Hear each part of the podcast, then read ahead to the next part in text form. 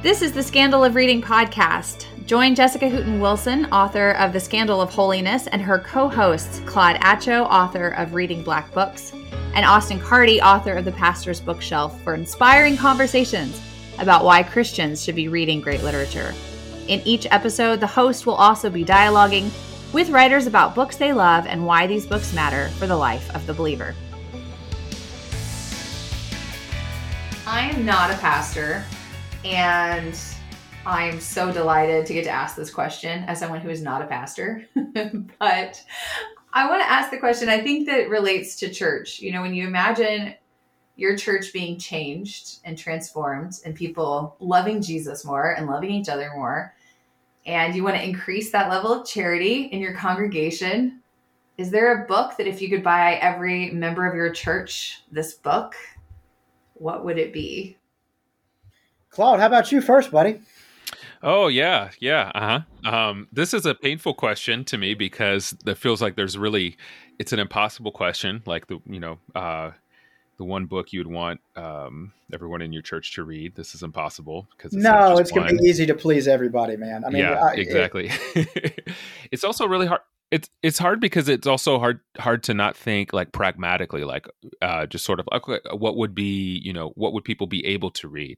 Um, I'm also like having pastored in different places. I'm currently in a context where people are really well read, like you know, and, uh, and you know, I could say uh, Augustine's Confessions, and like a fair amount of people in our like, I mean, I would probably say maybe approaching half have probably have probably read some portions of that. So, so it's tricky. Um, so, what will I say for the sake of this uh, this painful, torturous, but interesting question? Um, I guess I would want to think about this more. I didn't get enough lead time. These questions were not sent in advance, so uh, I, I okay. Right now, at this moment, at this time, I'm gonna say um, uh, Henri Nouwen's the par- uh, the parable of the the return of the prodigal son. Um, I'm going to mention that because I w- the rationale for me behind this answer would be something that people would are going to read that's going to bring them to scripture um, and that's going to have an impact on how they live in light of the truth um, of the gospel of jesus.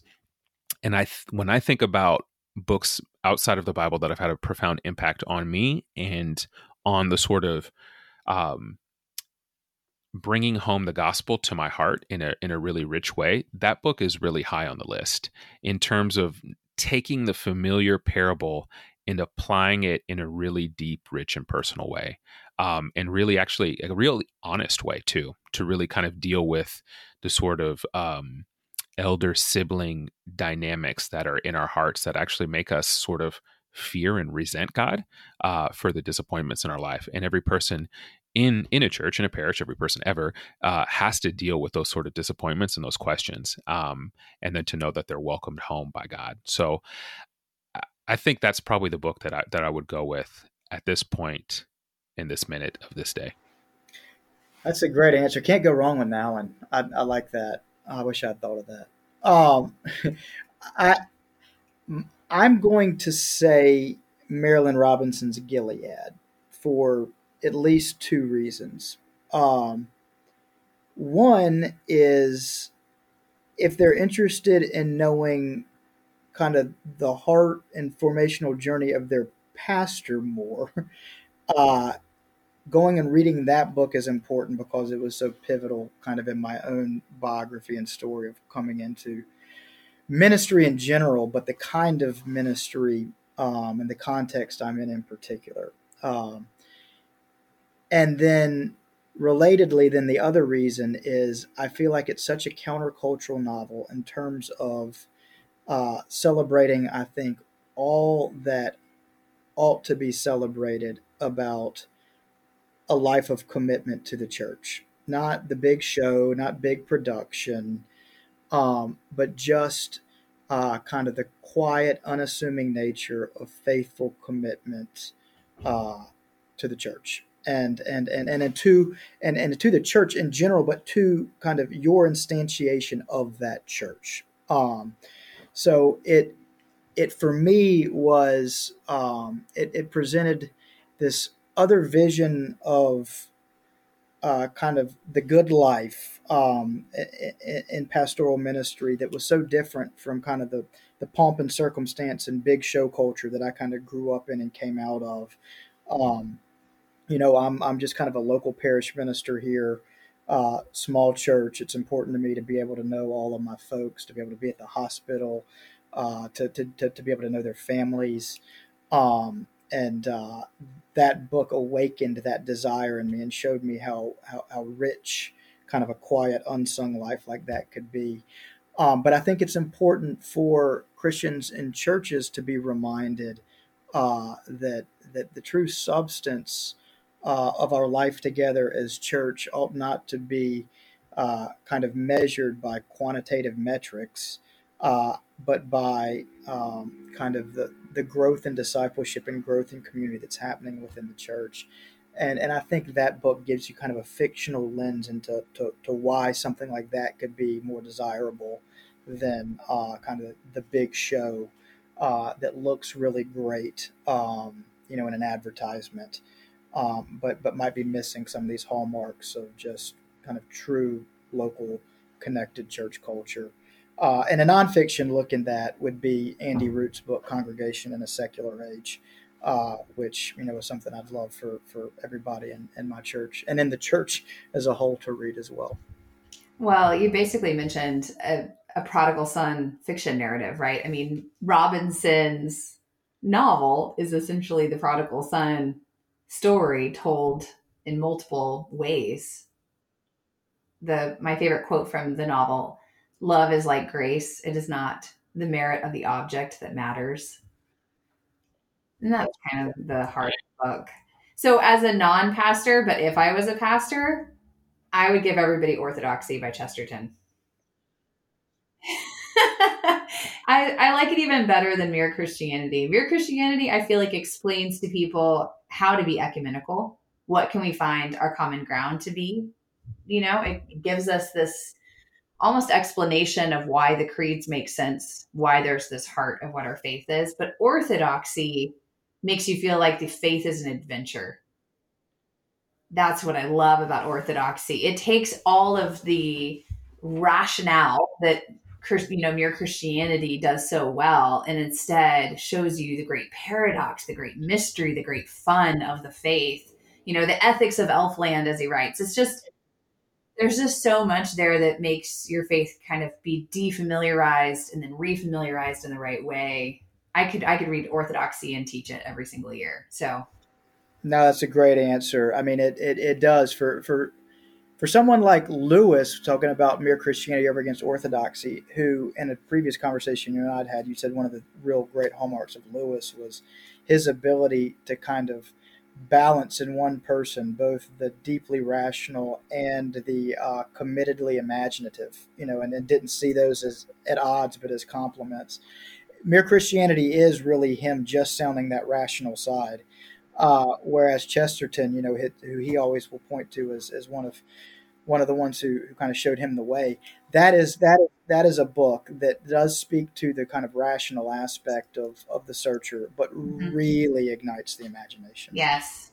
Yes. It's a great and answer. It's so it's so much fun. And then you have to read all of Chesterton's novels once you read that. And he wrote it as a non-Catholic, so it's a great Protestant source because it's also kind of bridging that divide, right? So he's on his journey to the Christian faith and he's on his journey to conversion to the Catholic Church but he publishes that book before he becomes a Catholic. So it's one of those great works that you can say you, you can recommend it to Protestants without them saying like, "Are you Catholic?" Which mm. happens to me. Which no one asks you.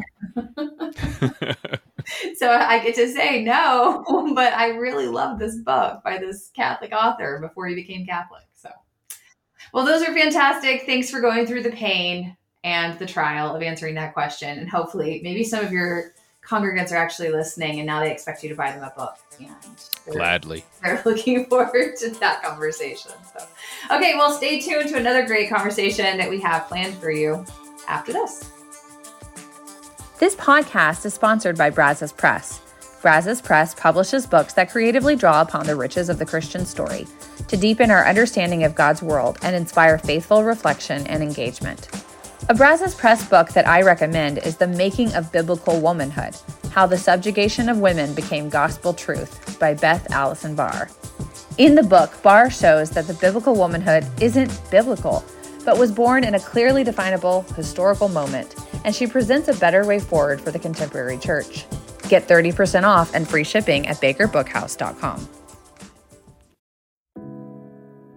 This episode is brought to you in part by Pittsburgh Theological Seminary.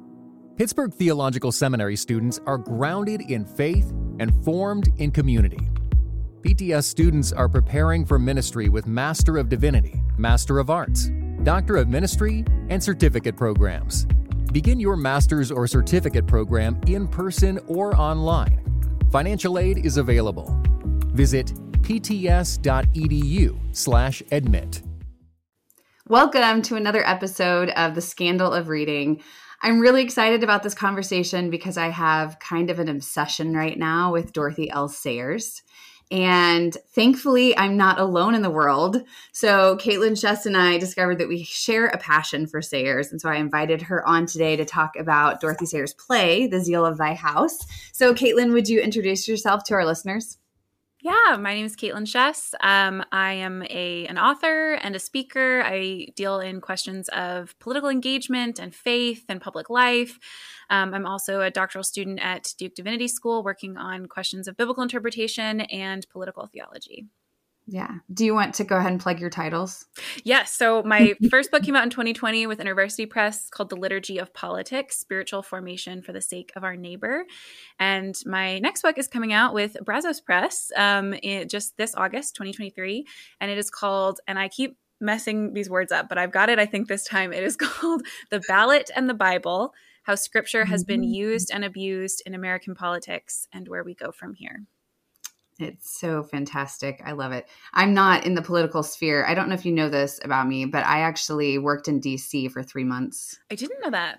I thought, well, when I was in college, I was trying to decide which direction of life I was going to go and I wanted to change the world for Jesus in some way, you totally. know, um, kind of the same story everyone has. And so I, I did Paramount Studios. I worked in LA for a little while, oh. and then I worked in DC for a little while. And what I discovered is they were very similar mm, places. Mm, mm. They were all obsessed with one topic of conversation and one way of being, and it was just too much for me. And then when I turned to dead people, um, and studying all these dead authors, I found okay, I don't have to keep up with the latest Hollywood headline or news. I don't have to keep up with the latest political headline or news. Like, mm. I actually can just rest in these things that are old and they speak to today. And it was like finding myself at home. But I did, yeah. I did wrestle with that because I did have such an interest in what was going on right yeah. now, both yeah. in culture and in politics. Yeah, no, I love that yeah so that that used to be part of my world and i think that you know we see with dorothy sayers that she too is kind of this renaissance woman that was trying yeah. to find her place and how she was going to respond to the time that she was living in can you tell us a little bit about sayers and what drew you to her yeah. So I first, probably like a lot of Christians, especially evangelicals, I first heard of, of Sayers in connection to C.S. Lewis mm-hmm. and the Inklings and was just excited there was a woman involved in that time. Um, and I read this collection of her essays, uh, Letters to a Diminished Church, at the beginning mm-hmm. of seminary. And then, like multiple times throughout seminary, convinced groups of people to come to my house to read things out loud. And I always read an essay from that um, so book. Cool. And I've probably read most of the essays in that book dozens of times. I just think they deserve to be read out loud. They're really mm-hmm. beautifully written, and she's so funny and um, wise. And then very recently, I um, I took a class on uh, Wittgenstein this last semester. Um, you know, a late 19th, early 20th century um, philosopher who really changed how a lot of people talk about language. And in connection to him, got really interested in these group of four women mm-hmm. who kind of changed moral philosophy at Oxford um, in like early to mid 20th century and um, especially Philippa Foot and Elizabeth Anscombe. And so I got really invested. I read a bunch of books about like women at Oxford in that yeah. period. And so Sayers kept coming up during that. And now I like have a little mental map of like the different generations of women at Oxford that I'm really interested in, like the possibilities for what they could do and the restrictions that were on them. And um, so got really excited about returning to Sayers as I read these other women and like just little notes about her kept kind of coming up. Yeah. I didn't re- okay, I didn't realize we had that in common too because I so I read the women were up to something yes. and then I read the metaphysical animals. Yes. and I was so obsessed. And now I'm because my current project right now is women of the early 20th century, which is why mm. I'm obsessed with Dorothy Sayers. I'm looking yeah. at like the intellectuals in the Christian church. Yeah. So that's, I'm also looking at like Edith Stein and Dorothy yeah. Day. Oh, that's so yeah. fun. We need to have a whole other conversation about that because I really like I mean, I I'm literally I'm I'm TAing for an ethics class right wow. now, and I'm so obsessed with these women that that while we're not talking about them at all, and I keep right. everything we talk about, I keep being like, you know what? No, Philippa Foot has something to say about this, and I really yeah. think we need to listen to them. So that is so cool. Well, and I agree with you that the essays Sayers needs to be read aloud. You can actually hear her voice through her writing. She just has such a distinct, in the same way that Chesterton or Lewis, they had their own voices. They really had power over their essays. So does Sayers. Yeah. Right? You read her out loud and you start, you almost feel like you're becoming her because yes. words kind of control the way you say them. Yes. The little right? asides and the kind of like you can, you can just feel what you can almost feel like the the cadence of what of mm-hmm. how it would be said out loud and um and every time i start reading them not out loud i end up reading them out loud because it just feels yeah. like you know this is like i can imagine this being presented to someone yeah and well and and that's what you know most of what she was doing i i told people last night so i was reading at the small town brewery in my in my little town it's about 15,000 people and they do these weekly Thursday night gatherings where everybody comes together and they read something aloud and usually it's poetry mm. plays mm. things like that so I decided to read Why Work by Dorothy Sayers and no one in the room I think there was one person that knew who she was wow so nobody in the room knew who she was. They started, we had a 10 minute break and they started Googling, like, who is this person? Um, but as I'm reading the essay, I mean, they were just gasping, like, this is written in 1942. And so I gave them some background. I was like, Sayers was more famous than C.S. Lewis. Yeah. She was yeah. this famous British, British mystery writer. Lewis says it was the first famous person that ever wrote him a letter. and so she was traveling everywhere and being asked to speak everywhere. So why work? I mean, people wanted to know what she had to say about vocation, especially in the midst of a war where you have fascist countries and their own ideas of what work is. She had her own Christian yeah. understanding of what work was, right? In this essay. Do you mind kind of unpacking? I, it always sounds weird to put a Christian label on something. Mm. But in why work, she does say that she she talks about, and this is probably before we started putting Christian labels on everything. But she does say that there's a Christian understanding of work that I think pertains to the zeal of thy house today. Yeah, yeah. I mean, it's she has a whole description in that essay that really is rooted in what kind of creatures are humans like what is mm-hmm. for us to flourish well um and as we'll get to in in the zeal of thy house like a sense that there's something has changed in our relationship to work um in a fallen and broken world and yet mm-hmm. the intention for humans was to do work that they loved and it didn't need to be christian work i really wish i had mm-hmm. read that essay you know, when I was in college and like yes. decided I was going to go to seminary. And I very, like, I had a real sense of like, I am doing the godlier thing. I was mm-hmm. going to go to law school and that's this like, you know, dirty earthly profession. And now I'm going to do the holy thing. And she would have nothing, like, she would have none of that if I had mm-hmm. her and said that. Um, just a strong sense that that doing work well f- based on what the thing itself is like mm-hmm. using the standards of the work itself is is to be christian not only because it's a christian doing it but because it's a christian understanding of the goodness of creation what it means to be a human and do work well mm-hmm. um, and she even has a, a, section in that essay where she's talking about like you know people who would put on some kind of production and their their standard for the people doing all of the different elements of it would just be mm-hmm. piety and they would mm. produce this really terrible thing and if that felt like you could pull that out and talk about a lot of Christian media today and be like, if your standard is just we all believe the right things and and are good people, and that means we'll make mm-hmm. a good thing, not am I actually a good videographer? Am I a good actor? Am I a good um that that all, not only produces bad products like that mm-hmm. that's but that's a bad witness to the god that created beautiful yes. things and wants us to create beautiful things Yes, absolutely. It was so good last night when I shared that part because people started breaking out in their own stories one of the women says, she said, I tried to hire a uh, someone to repair my roof from the Christian Businessman Association, and then my roof leaked. Oh gosh. And she's like, "What a horrible!" It's exactly Yeah. right. What a horrible witness that you use the word Christian to try to get business from other Christians, but you're not actually good at what you do, and you try to get away with it because at least I'm a pious worker. Like in Sayer's word, at least I, I show up and I'm I'm not drunk and I'm sober, and at least I behave well. And Yeah. you know, the the piety is supposed to override the fact that you're not good at your job.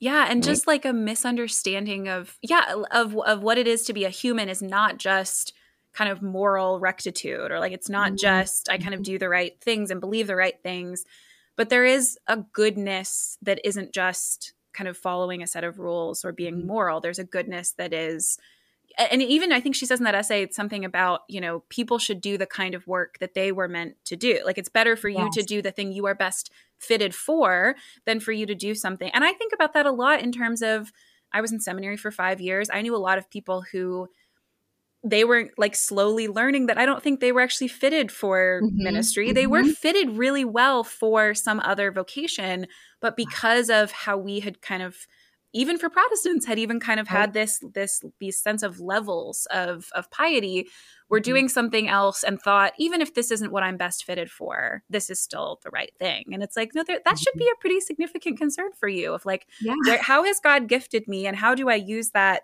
best? And is that actually that that is something really deeply Christian to think that you are both made for work and made for certain Mhm. kinds of work and that you should discern what that is and do it faithfully. That's so good. And I was at the brewery last night, and that's where we hosted this reading. Uh-huh. And she has the whole section on brews because she says, you know, I, I, she starts with, first with the carpenter and saying, like, a carpenter's best way of being godly is to make a good table, Yeah. not to be a morally pious, upstanding person who makes horrible tables. and but then she goes into the idea of brewery, and she's like, we all know what that beer tastes like, where you're thinking about product, where you're thinking about efficiency, where you're thinking about these worldly ways of being you know, versus the person who actually just follows the Lord by submitting himself to the work, by serving the beer, by by making it almost like an art. Everything in a sense becomes an art because we're created by a creative creator. yeah, yeah. And then in turn everything needs to be thought of in terms not of money making and not in terms of moral piety, but in terms of how are we imitating God and this thing that we're making Yeah. Um, which is uh, to me as someone who's a creative artist and I, I did a creative writing degree that was just so uplifting Yeah. you know that i could serve the work and that would be the most godly thing i could do Yeah. um, and i think she that's what she's tackling in in this play Yeah. is because she's dealing with an artist she's dealing with an architect and he's building a church so it kind of brings in both layers it's he's supposed to be doing something godly but he's also his main role is not to be a priest it's to be an architect Mhm. do you mind just kind of laying out the story it's a real easy read i don't think Yeah. people would have i mean it's less than 100 pages Yep. um, but just kind of laying out the story for us of of this architect Yeah, I didn't know. I mean, I'd read this once before. I didn't know until I was rereading it for this that that Sayers was basing it off of this historical account of the rebuilding Mhm. of of the Canterbury Cathedral choir in at this fire in 1174.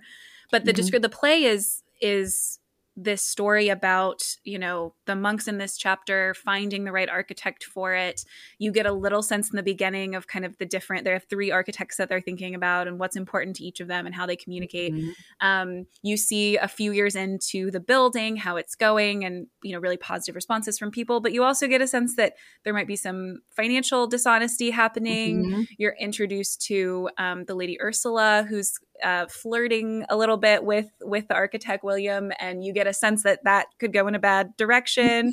Um, and then a few years into the into the building more um, the real kind of like um, drama of it when he is you can see both that there's a affair happening between the two of them. It's causing some dissension among Mhm. the, the other builders um, and the monks are unhappy and trying to figure out what to do about it. And he's preparing this rope to to hoist him up um, high up to Mhm. do something and both a monk and or i think a couple of monks are, are watching to see if the rope is good before they do this to see if it'll hold him Mhm. distracted both by his flirtatiousness with Lady Ursula, um, and I, I think it's interesting. There's a monk that's that's um, distracted by the flirtation and then there's a monk who's so trying to not be distracted by the flirtation that he averts his eyes and prays a bunch of prayers but I, both of them don't watch the rope well william right. is hoisted up um, the rope breaks oh, there's a little boy in the crowd who says he sees an angel cutting the rope with a sword mm-hmm. but clearly really dramatically the fall from all of the kind of prideful william who had such a great sense of his work and the importance mm-hmm. of it and and really as we'll talk about had a real sense of it really doesn't matter if i'm a, a pious person what matters is that i make mm-hmm. this great you know work for god he falls and then has you know we see later his kind of attempt to still lead this project with his mm-hmm. his body very broken um, and then finally this really um, intense you know confrontation with these angels who have been watching all of the events both calling him to repentance and him initially repenting of lots of other sins, mm-hmm. um, but really taking, you know, a real kind of theological dialogue between them before he can get to the sense of saying, no, ultimately my sin was pride. He really didn't want mm-hmm. to kind of mm-hmm. get there or admit that and gets to that place at the end of being able to really repent for for the pride that he had in believing he could build this this great thing. He has some other moments earlier where he basically says like actually it's God that needs me to build this right. cathedral. So in some sense, I'm more important, um, and that comes back to bite him. yeah, and and I love that she almost makes a parallel. It reminds me a lot of what Shakespeare does in The Tempest, where you have the magician kind of stands for the playwright and mm. says everything that Shakespeare thinks about why you write plays and what the audience's role is and and what the the play is actually doing. And I feel like Sayers is doing that same thing with this architect, right? The architect, yeah. in a sense, represents her idea of an artist and what an artist should be, but she problematizes the things that she says and why work because this artist is not pious. So she it's almost like she's challenging her own argument mm-hmm. about how much piety do you need to do the work well. Yeah, yeah, and it it is kind of like I think you feel conflicted about it the whole time because mm-hmm. you'll hear these descriptions or even kind of it, it's not just william who does this um, i forget if it's the prior or another monk who multiple times kind of comes in to be the voice of no really what is important is this work that he's doing mm-hmm. um, and to make i think a really as someone who's studying christian ethics like a really important point about the judgment of god versus human judgment and kind of oh, yeah. maybe this isn't our time to judge him um, but you know don't um, don't forget that God will ultimately will ultimately judge him for his sin. So there mm-hmm. is like tension between this sense that it is causing problems and there's even the monk mm-hmm. who kind of confronts him about the problems it's causing even in the like context of the work like your builders right. are distracted because they're gossiping about your affair and what's happening with the money and um so there's that but then you also do get this sense that maybe it's okay anyway. I mean, maybe really it is ultimately about the work that he yeah. does. And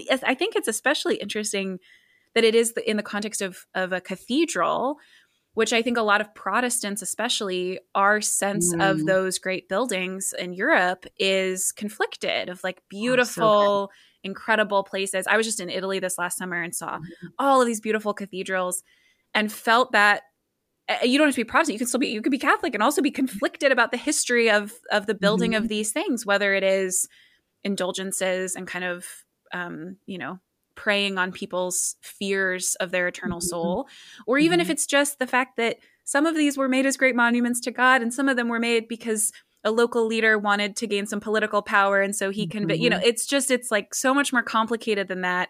But it is also still a beautiful thing that does mm-hmm. really inspire awe and worship of God. And it comes from this complicated place. And so, yes. Yes. I, and I think that's what you get in the play is You get this behind the scenes that God is at work even with all of the human failings that are happening on the stage. You know, she doesn't, Sayers doesn't depict these angels as just these little cherubims that are watching over you, making sure you do everything that you want to do. Yes. Right. Which is like, I think our false vision of angels, like protect my car on the road trip um, versus like do the will of God on my road trip. Yeah, you know, just yep. a different mentality. And instead, she has these ginormous six foot men with 11 foot wings, and Providence looks imposing in the way that she tries to stage it. Yeah. That Providence is so much bigger than William of Sens and the prior and the little problems that are going on in the Abbey. Like the, the Providence is still writing the story. Mm-hmm you know even through these characters even though there's so much agency there's no there's no angelic control but definitely a lot of angelic interplay Yeah, even the very, very beginning when the angels are talking about why the choir needs to be rebuilt, it's like, well, there was this man who didn't clean his chimney and a little spark, but but the angel carried the spark over to the church, and it was in some sense a judgment for the archbishop being killed. Like you don't really get that full story in the play, but you do have Mhm. like the background of, and it comes up a few times later where someone, some one of the like townspeople says something about it's the king must be a very bad man for having the archbishop killed. Like so you have this like there's this background story of like something bad happened,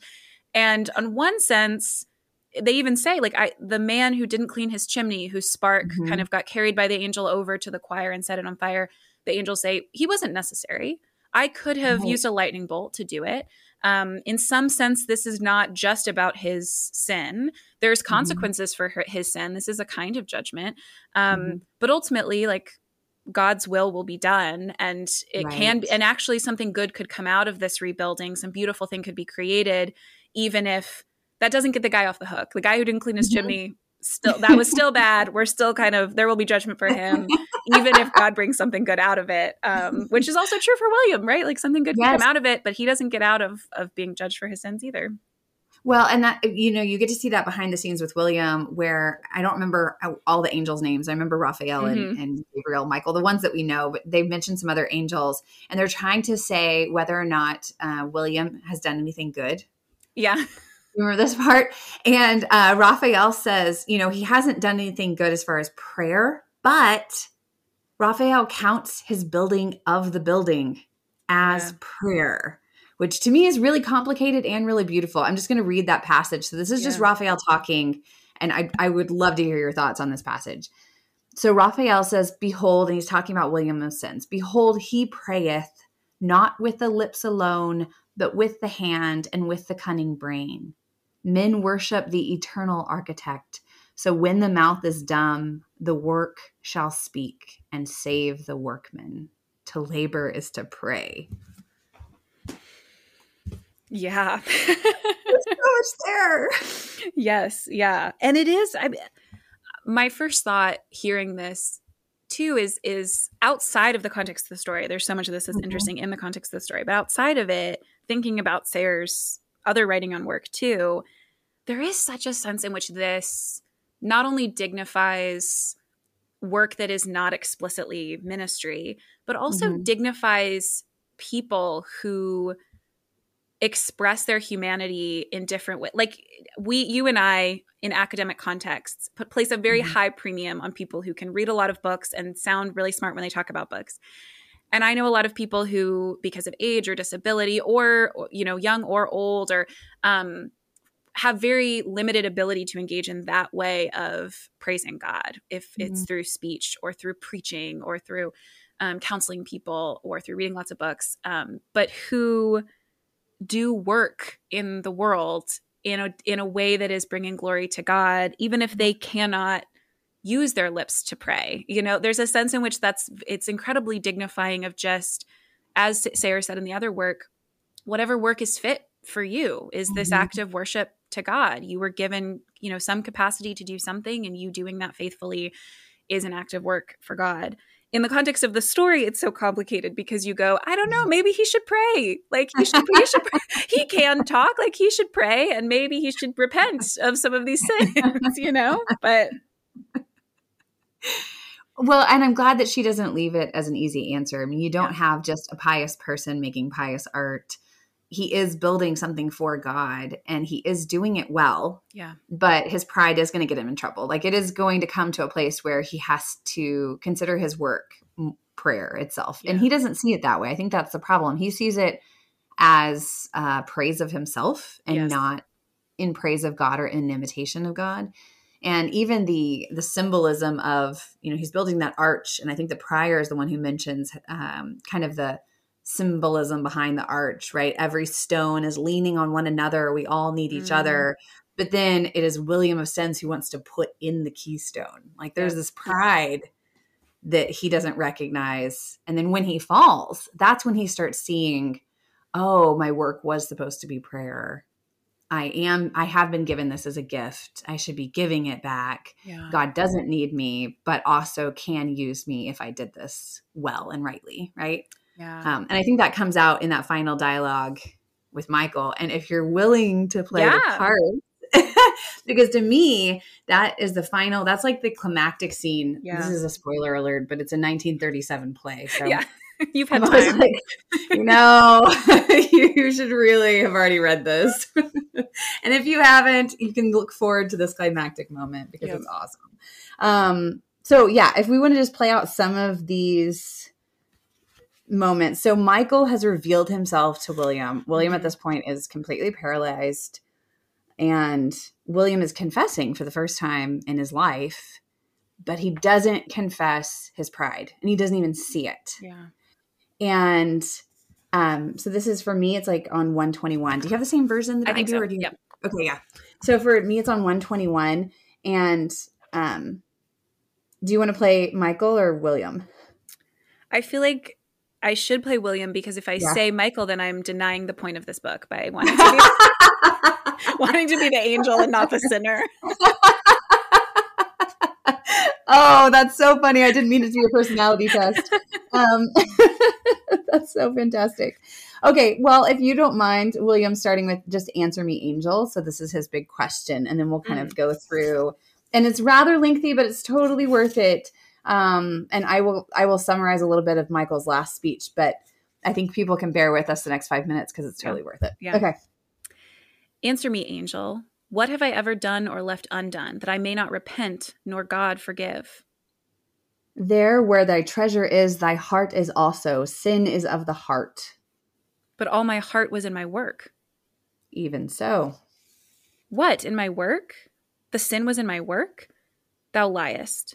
Thou, though thou speak with God's own voice, thou liest. In my work?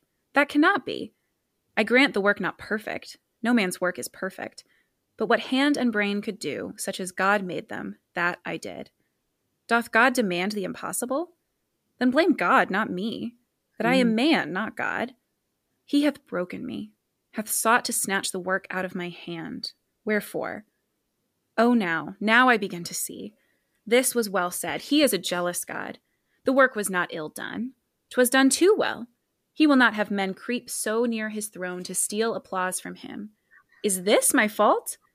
Why, this needs no repentance, and shall have none. Let him destroy me, since he has the hmm. power to slay the thing he envies. But while I have breath, my work is mine. He shall not take it from me. No, thou shalt lay it down of thine own will. Never. Let him heap on more torments yet. He can heap none on thee he hath not borne, Let him strike helpless hands as well as feet. whose hands and feet were helpless stricken through. Scourge me and smite me and make blind mine eyes.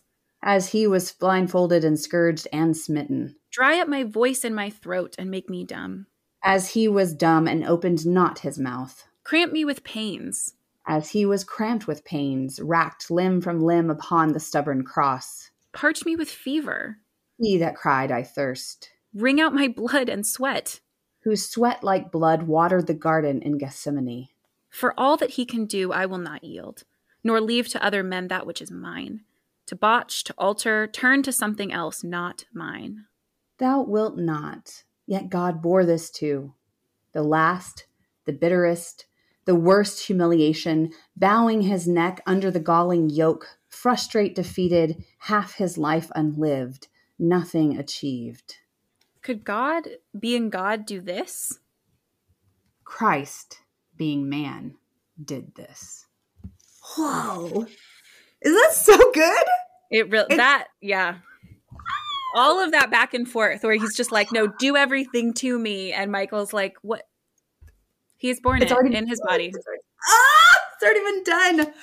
Ah, and that is so convicting Yeah. because the pride is what leads to the fall, but like the willingness to be humiliated, to be humbled, even though you yourself are the one who created everything. It's just like, oh, I love reading that passage Yeah. so much. Yes.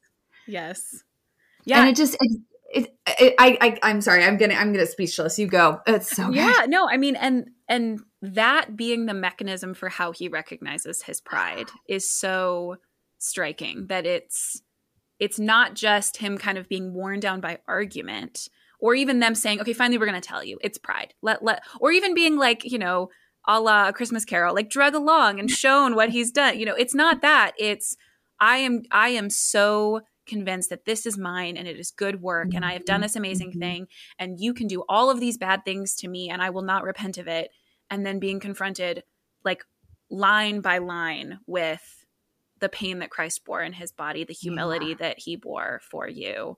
That's the thing that finally gets him to see the truth of it. I mean that that's just like the whole play is is profoundly Christian in many ways, but that's just a that Mhm. is that's not you couldn't come up with that if you didn't really understand the gospel. right right right no and and and even that moment where he has been lucifer this whole time and he's confessing everything but he's not willing to confess i tried to replace you. It was i that i was jealous of you. Do whatever you like to me because i still stand where you can't judge me. And then to hear he's already taken the judgment. Yeah. like you saying that is another nail in his flesh and he's willing to take it again Yeah. so that you can see it. Oh it's just It's amazing. it's so moving to me i can't imagine seeing it on stage yes. so- yes.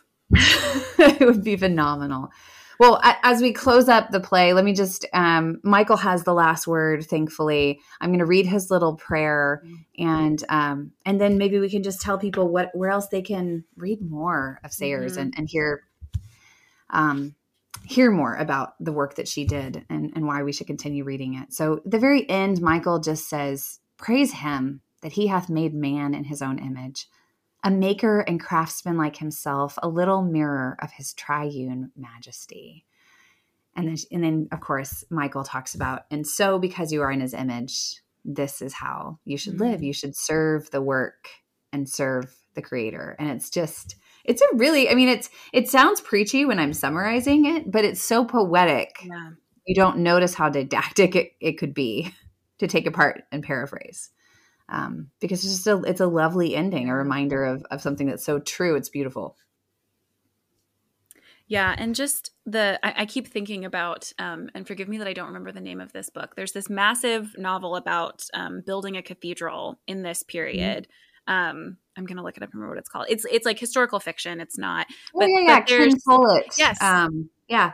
Yep. whatever that book is called. Yes, I, I read it while I was like going Yeah. around Italy this summer, looking at all these beautiful cathedrals. Not the same exact like um, area of the world, but similar kind of themes. And the the person, the architect of the cathedral that's at the center of this book, the moment when he kind of convince convinces the the priest to let him Mhm. be the architect when he doesn't have experience doing this, and his little speech that he gives is so beautiful. And his speech essentially comes down to, "I would love this."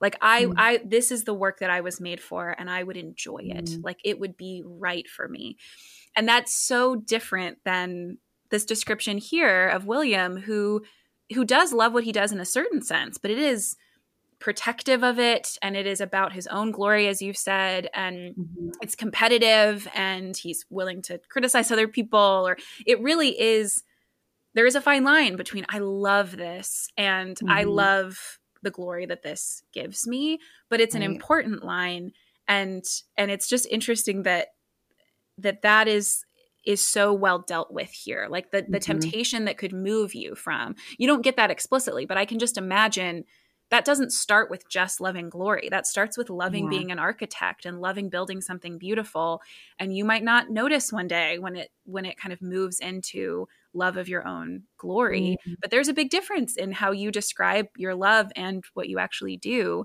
um and i just imagine like this ending of it the way that he is is repenting the way that his life is changing it is it is more of a sense of what does a good life look like for me now with the Mhm. conditions that i am under it's not just this sense of what i had to do before this being this great architect made me valuable and good but actually what does it mean now for me to to deal with the life that i have now with my body the way that it is and Mhm. have that be honoring to god Oh, that's so good. I, I mean, as you said, like, what are you fitted for? yeah Because what he's fitted for at the end, imitating his creator, is going to look different than it did earlier. And especially if he's no longer fitted for this work, to keep trying to control it is idolatry and instead he yeah. has to let that go and find out what else he's fitted for i think that's also just a good the way you've summarized it it's a good lesson for us in identity you know just Yeah. not placing our identity in these false things um, or our zeal i mean that's where the title comes from Mm, right mhm. uh, thomas aquinas says to there's only one thing you should be zealous for without moderation and that's the love of Mhm. god yeah. but everything else should be zealous with moderation Mm, mhm. So, what are you going to read next? Are you reading any Sayers? You're probably overwhelmed with a longer I- reading list. No, I'm actually I'm in the middle right now. It's taken me too long to read it, but I'm reading Gaudy Night right oh, now. good. and I First haven't. Yes, yes, I Oh. ha- yes, I haven't read it before. I um have not read a lot of her mysteries, and I'm really partially Mm. because, as we said earlier, I'm like really interested in like Oxford in this period of the 20th century, Yeah, and so yeah. Gaudy Night especially is like set in Oxford, and you know, there's just like elements of it that as I've kind of gotten into the historical descriptions of what Mhm. was happening there, it's been fun to read her her description of it in this mystery, which is like cool. I didn't I didn't have a sense like that was not my introduction to her as you as you Yeah. said of like incredibly famous author for these kinds of stories and it's so Mhm. so good and so fun. Okay, Kaitlyn, we should totally lead a trip to Oxford studying the women of Oxford. I would love that. so I lit- I have a friend here who got she read a ton of Iris Murdoch this semester for a literature Oh, yeah. class and the two of us have been like I just I want as like women academic friends Yes. to go study a bunch of women who were academic Mhm. friends and in the context they were in. We should totally Yep. do that. Yep, yep. Okay, I'm on board. I love it. Okay. Well, with, with that, I'm going to go ahead and say thank you. This was awesome. We'll have to do it again sometime the next time we can gush about somebody else, but this was really fun. Thanks so much.